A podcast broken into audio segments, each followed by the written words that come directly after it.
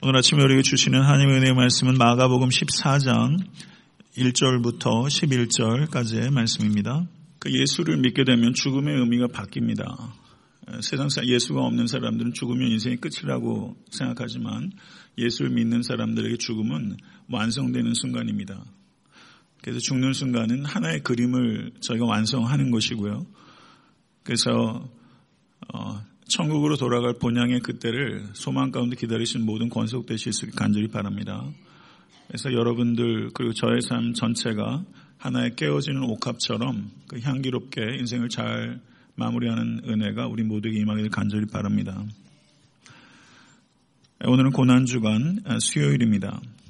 아, 예수님께서 베다니에서 예루살렘으로 계속 오가셨는데 아, 성경을 유심히 살펴보면 이 수요일에는 예루살렘에 들어가지 아니하시고 아, 베다니에 머무르셨던 것으로 보입니다. 아, 화요일에 기득권자들과 예수님께서 다섯 차례나 설전을 주고받으시면서 예수님께서 강하게 그들을 성토하셨습니다. 그래서 그들의 적대감이 극도로 팽배되어 있었습니다.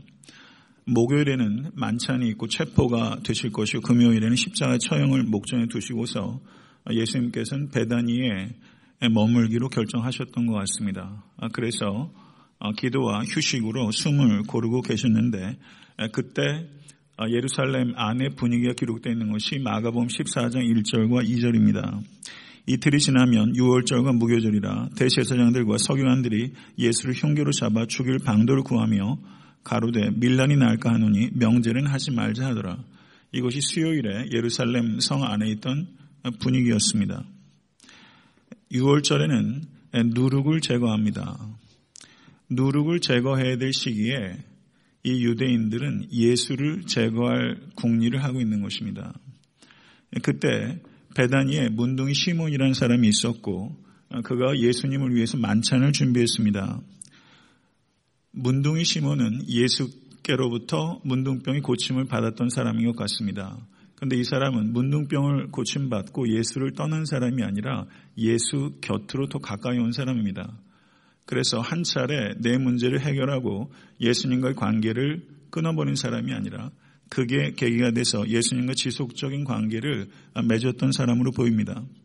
근데 여기 보시면 식사할 때라고 말하고 있는데 이 단어가 카타케이마이라는 단어입니다. 이 단어의 뜻은 테이블에 몸을 비스듬히 눕혀 기대다 이런 뜻이 있습니다. 그렇기 때문에 이것은 약식으로 하는 식사가 아니라 제대로 차려진 만찬이라고 할 수 있습니다. 정성껏 준비한 저녁 식사입니다.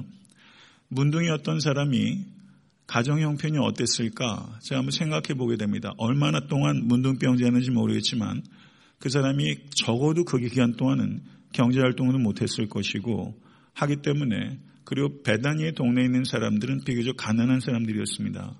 그렇기 때문에 문둥이 시몬의 가정 형편은 썩 넉넉치 못했을 것입니다. 이 만찬을 준비하기 위해서 이 문둥이 시몬은 많은 준비를 해야만 했을 것입니다. 그와 같은 경제적인 희생은 말할 것도 없고 더 큰 문제는 지금 예수를 잡아 죽이려고 모든 사람들이 혈안이 되어 있는 이 살벌한 시기에 예수님을 청해서 식사를 한다는 것은 이 사람은 출교를 당하거나 박해를 당할 수도 있다는 것을 이 한 끼 식사를 예수께 드리기 위해서 나는 출교와 박해를 당하는 것을 감수하겠다는 각오가 있기 때문에 이와 같은 용기를 가지고 예수님을 모셔서 식사를 할 수 있었던 것이죠. 성도 여러분, 마가복음을 유심히 살펴보게 되면 8장 26절까지 앞부분에 그 18가지 기적 중에서 15가지가 8장까지 집중되어 있습니다. 그리고 그 이후에는 무화과 나무를 마르게 한 사건과 같이 세 개의 기적이 있는데 기적의 빈도수가 작아지면 작아질수록 사람들이 예수를 떠납니다. 기적이 마구잡이 일어날 때, 막 일어날 때 모든 사람들이 예수께 모이는데 기적을 기적의 빈도수가 적어들고 예수께서 십자가에 대해서 이야기하고 죽으실 것에 대해서 이야기하자 사람들이 예수를 떠나요. 여기에서 우리는 중요한 것을 발견하게 됩니다. 십자가에 가까우면 가까울수록 누가 진정으로 예수의 친구인지가 드러나는 것입니다. 성도 여러분, 여러분은 예수님의 친구이십니까? 십자가에 가까이 가시는 예수를 더욱더 사랑하실 수 간절히 바랍니다. 이 문둥이 시몬이 정성껏 준비해서 희생을 각오한 박해를 각오한 저녁 식사를 준비했는데 그때 한 여인이 예수께 매우 값진 향유 순전한 나드 한 옥합을 가지고 와서 그 옥합을 깨뜨리고 머리에 부었습니다. 이 내용은 다 아시는 얘기예요. 300데나리온에 해당됩니다. 성인 남자가 하루 벌 수 있는 돈이 한 데나리온입니다. 그러면 300데나리온은 1년치 연봉을 꼬박 모은 어마어마한 돈입니다. 병행 본문인 요한복음 12장 3절을 보시면 이 여인이 마가복음에는 머리에다 향유를 부었다 그러는데 요한복음에는 발에도 향유를 부었다라고 얘기를 하고 심지어 머리털을 풀어헤쳐서 그 발을 씻게까지 했다. 그리고 온 집안에 향유 냄새가 가득했다고 기록하고 있습니다. 그러므로 마가복음과 요한복음을 종합해서 보게 되면 이 여인이 예수님의 머리에도 기름을 부었고 발에도 기름을 부었다는 것을 알 수 있습니다. 머리에 기름을 부었다는 것은 왕에게 드리는 의미가 있다면 발에 기름을 부은 것은 그 왕에게 겸손으로 그 왕을 섬긴다는 뜻이 있습니다. 머리와 발에 부은 것은 그런 상징적인 의미가 있습니다. 성도 여러분, 요즘 시대에도 남자들만 모이는 식탁에 여인이 와서 이런 행동을 하고 더군다나 머리를 풀어서 그 발을 씻는다는 것, 요즘 문화권에서도 정신 나갔다고 얘기할 거예요. 그렇죠. 남자들만 있는 식탁에 요즘 같은 시대에도 여자가 가까이 온다는 것이 굉장히 이게 앞뒤에 잘안 맞는 행동이란 말이죠. 근데 예수님 당시에 남자들만 있는 식탁에 여자가 와서 그 남자와 신체적인 접촉이 일어나고 심지어 머리를 풀어헤쳐요. 요즘에도 여자가 머리를 풀어헤치게 되면 정숙하지 못한 여자라고 얘기할 때입니다. 근데 이 당시에는 여자가 그런 행동을 하게 되면 그건 매우 부적, 부적절하고 부도덕하고 불결한 행위로 보일 수 있는 행위라는 것이죠. 이 여인은요, 미친 거예요. 예수 그리스도를 향한 사랑에 미친 거예요. 다른 사람 시선을 생각할 겨를이 없어요. 그것을 다 뛰어넘은 거예요. 성도 여러분, 이 나드향 300데나리를 준비하기까지 이 여인이 몇 년이 걸렸을지를 한번 생각해 보세요. 여러분 1년 연봉이 5만 불이라 만약에 했다면 5만 불을 모으기까지 1년 걸린 일입니까? 10년은 걸리죠. 생활하면서 따뜻한 생활하면서 1년 연봉을 꼬박 모은다는 건요. 이게 1, 2년 가지고 될 일이 아니에요. 이 여인이 몇 년이 걸릴지도 몰라요. 그리고 그거 아까워서 쓰지도 못하는 거예요. 그거 어떻게 써요? 그런데 이 나드향을 결정적인 순간에 사용하겠다라고 아끼고 아끼고 아껴왔던 거예요. 그런데 예수께 이 옥합 300데나리온의 양이면 이게 한 근이라고 표현되고 있는데 이게 리트, 리트라 제 기억으로는 성경언어로 이 단어가 12온스 정도에 해당되는 건데요. 그거를 한 방울도 안 남기고 다 부어버리고 그리고 심지어 그 옥합 옥합을 다 깨뜨려 버렸어요. 한 방울도 안 남기고 다 붓고 옥합을 깨뜨렸어요. 그거는 여기에는요 어떤 있는지 아세요? 그래도 조금 남겨둬야지. 이게 아니에요. 나는 한 방울도 다른 용도로 쓰지 않을 것이다. 나는 한 방울까지도 주님을 위해서 드릴 것이다. 심지어 그 옷값조차도 내가 다른 곳에 쓰지 않겠다. 나드향을 담는 옥합이면요, 썩 괜찮은 용기였을 겁니다. 그렇잖아요. 그것조차도 내가 다른 용도로 쓰지 않겠다. 미래를 위해서 이거 준비하지 않겠다. 나는 이것을 깨뜨려서 이것마저도 주님께 다 드리겠다. 사랑한다면요, 값을 따지지 않아요. 이게 얼마짜린데 그런 생각은 안 해요. 아까운 마음이 들면 그만큼 사랑이 부족한 거예요. 사랑하면서 말만 할 수 없어요. 정말 사랑하게 되면 이 마음을 우리가 다수관에 이해를 하는 거예요. 성도 제가 그런 생각해 봤어요. 이 여인이 모은 옥합이, 아니, 향유가 300데나리온이에요.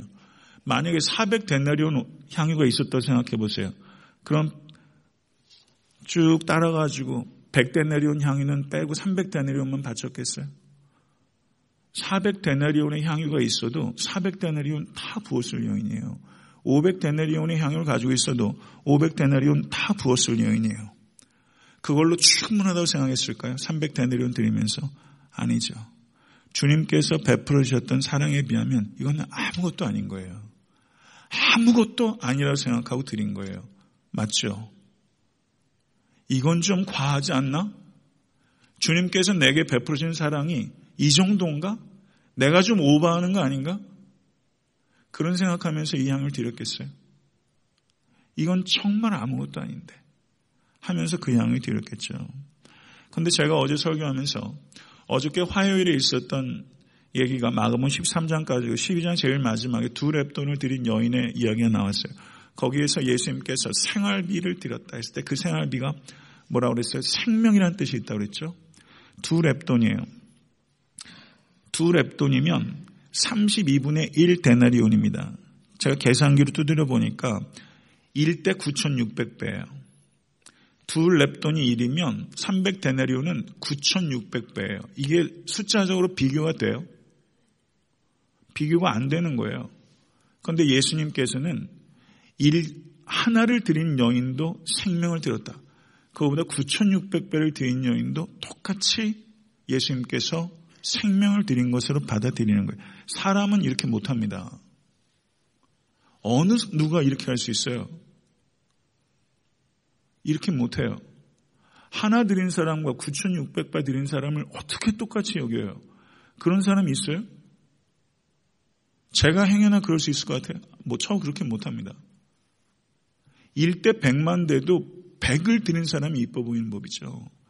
1대 9,600에 이건 낙띵입니다. 하나를 드린 사람. 그런데 예수님께서는 그 여인도 생명을 드렸다. 9,600을 드린 여인도 생명을 드렸다. 성도는 우리가 우리를 구원해 주신 주님이 그런 분이에요. 우리를 그런 눈으로 바라보실 수 있는 분은 이 세상 어디에도 없어요. 예수님만이 우리를 그런 눈으로 바라보세요. 성도 여러분, 저는 또 재미난 생각을 해봐, 해보게 돼요. 별 생각을 제가 다 합니다. 두 랩돈을 드린 여인과 300데나리온의 향유를 드린 여인이 혹시 서로 만날 기회가 있었을까? 교회에서 같은 교회에서 예배드릴 기회가 있었을까? 저는 기회가 있었을 거라고 봐요. 둘이 이 여인이 둘이 만났다고 한번 생각해 보세요.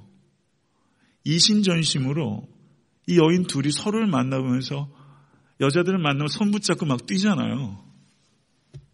그런데 손 붙잡고 어머 그러면서 막 뛴다고.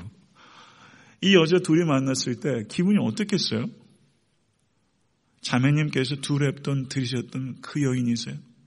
자매님께서 300데나리온 향유가 깨뜨린 그 여인이세요? 서로 얼마나 좋았겠어요? 똑같은 마음이잖아요. 정말 저는 우리가 서로가 서로가 그렇게 만나면서 기뻐할 수 있으면 좋겠어요. 마음을 들인 성도들을 봤을 때 귀히 여기고 존중하고 고마워하고 내가 사랑하는 예수님을 당신도 그렇게 사랑하시는군요. 얼마나 고마워요? 얼마나 고마워요? 정말 우리가 교회 안에서 성도와 성도의 그 헌신들을 매주 하지 말고요. 당신은 일을 드렸고 당신 9,600 드린 게 아니라 거기에 담긴 마음을 보고 너무 고마워하고 이 교회랑 공동체를 만들기 위해서 그분이 드린 그 헌신에 대해서 기뻐하고 존중하고 전 그러면 너무 좋겠어요. 이 두 여인의 행동을 이게 시켜서 할 수 있는 행동이에요? 이게 의무감으로 할 수 있는 행동입니까? 의무감으로 할 수 있는 행동이 아니에요. 사랑하니까 할 수 있는 행동이에요. 사랑해서 하는 행동에는 희열이 있어요. 이 희열 맛보실 수 있는 모든 권속되실 수 있게 간절히 축원합니다. 그런데 이 귀한 헌신에 대해서 이 제자들이 뭐라고 말했냐면 허비했다고 표현해요. 허비했다. 말을 어쩜 이렇게 할 수 있어요. 악하고 더러운 말은요, 안 배워도 기가 막히게 해요. 어디서 배우는 건지 모르겠어요. 뼈 아픈 말은요, 어디서 그렇게 찾아내는지 모르겠어요. 저도 제가 하는 내뱉은 말을 보면서 도대체 생각도 안 했는데 어떻게 더러운 말이 이렇게 나오지? 어쩜 그렇게 악한 말은 적재적소에 기가 막히게 말을 찾아내요. 이 귀한 헌신을 허비라고 얘기한단 말이죠. 그리고 가난한 자들에게 줄 수 있다고 얘기를 해요. 그리고 여인을 책망하는데 책망하다로 번역된 단어가 엠브리오 마오마이라는 단어인데 콧김을 킁킁 내뱉으면서 말이 히힝 하는 것처럼 지금 열을 내고 있어요. 자기 돈도 아니면서 자기 돈도 아니면서 아름다운 일을 봤을 때 아름답게 볼 수 있는 사람이 의외로 적습니다. 칭찬해야 될 때 칭찬하는 사람이 반도 안 돼요. 그리고 책망까지 해요. 주제 넘은 것이죠. 비틀리고요.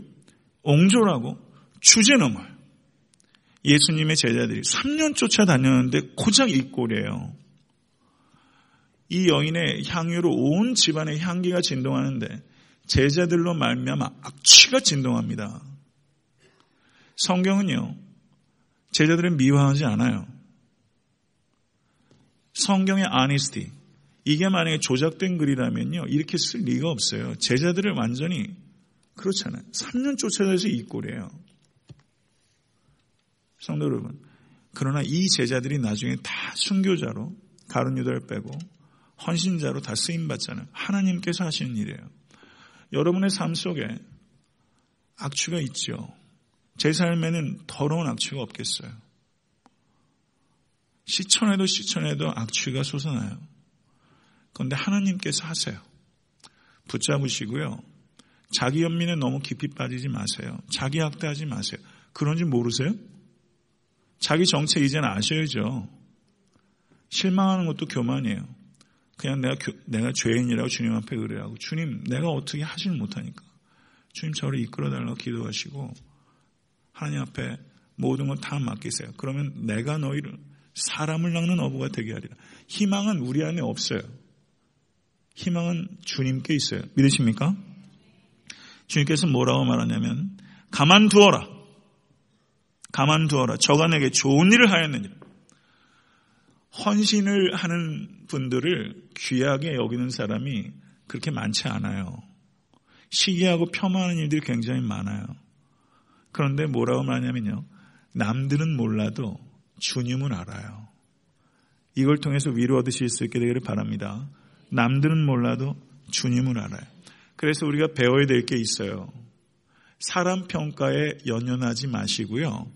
스스로의 평가에도 초연하세요. 주님의 눈만 의지하세요. 특별히 영적 리더들은 이걸 생각하셔야 돼요. 사람의 평가 연연하지 말고 나 스스로에서도 초연하시고 주님께서 어떻게 보실까 이거 붙잡지 않으면 목회도 못하는 거고요. 목자도 못해요. 오직 주님의 눈앞에 내가 어떤 사람인지를 보세요. 성도 여러분 사랑을 해도요. 타이밍이 모든 게 타이밍이에요. 이때를 놓치면 향유 효과를 깨뜨릴 기회가 없어요. 타이밍을 잘 찾아야 돼요. 성도 여러분, 예수님께서 가난한 자들을 돕는 것이 의미가 없다고 얘기한 게 아니에요. 지금은 그때가 아니라는 거예요. 그때가 아니라는 거예요. 성도 여러분, 이 여인이 있는 힘을 다해서 내 몸에 향유를 부어 내 장례를 미리 준비하였다. 이렇게 말하고 있습니다. 성도 여러분, 준비하는 인생 되실 수 있게 되기를 바랍니다. 종말을 준비하세요. 죽음을 준비하세요. 개인의 끝도 준비하시고 역사의 끝도 준비하세요. 준비하지 않고 헌신하게 되면요. 즉흥적으로 하게 되고 자기 힘으로 하게 되고 오래 가지 않습니다. 제가 항상 강조하는 게 있어요. 잘하는 것보다 중요한 것은 끝까지 하는 게 중요한 거예요. 일관된 사람이 중요한 거예요. 작은 일이라도 끝까지 하는 거예요. 그 사람이 귀해요. 잘하는데 들쭉날쭉한 것보다 작은 일이라도 끝까지 하는 거예요. 그게 중요해요. 예수님께서 뭐라고 말씀하시냐면 내가 진실로 너에게 이르노니 온 천하에 어디에서든지 복음이 전파되는 곳에는 이 여자의 행한 일도 말하여 저를 기념하리라. 저를 기념하리라. 무네모 수놈 마뉴먼트 이렇게 음성학적으로 비슷하죠. 무네모 수놈 마뉴먼트 기념비로 삼겠다. 기념비로 삼겠다. 그런데 이 단어가 신약성경에 또 나온 데 있어요. 고넬료가 주목하여 보고 두려워 이르되 내 기도와 구제가 하나님 앞에 상달되어 기억하신 바 되었으니 문의 못 수나 기도와 구제가 하나님께서 마뉴먼트로 기억하신다는 거예요. 마뉴먼트가 뭐예요? 기념비 세워준다는 거예요. 성도 여러분, 어떨 때 행복하세요? 누군가가 나를 기억해 줄 때. 고맙잖아요. 기억해 주는 거예요. 여러분들한테 찾아 10년 전에 제게 제가 낙심됐을 때 집사님께서 제 손 잡아 주셨잖아요. 저 그래서 위로 얻었어요. 그거 기억해 주는 거 얼마나 고마워요. 그게 정말 고맙죠. 그 선물 주는 거하고는 차원이 다른 얘기. 기억해 주는 사람이 따뜻한 배를 기억해 주고 그걸 얘기해 주면 그 진짜 격려가 됩니다. 그런데 하나님께서 기억해 주겠다. 여러분의 삶을 어떻게 이끌고 가고 싶으세요? 하나님께서 기억하시는 바가 되는 인생 살아가십시오. 그게 축복이에요. 하나님께서 기억하고 계세요. 믿으세요? 그것 바라보시고 향유 옥합을 우리가 깨뜨리는데 언제 깨뜨리냐? 이 세상에서 천국으로 갈 때. 그때 우리의 향유 옥합을 그때 이제 깨뜨리는 거예요. 그때 무엇을 얼마나 깨뜨리게 될지 지금부터 한 방울 한 방울 잘 준비했다가 팍 깨세요. 그런 은혜가 여러분과 저에게 있게 되길 간절히 축원합니다. 주님 가르쳐 준 기도로 예배를 마치겠습니다.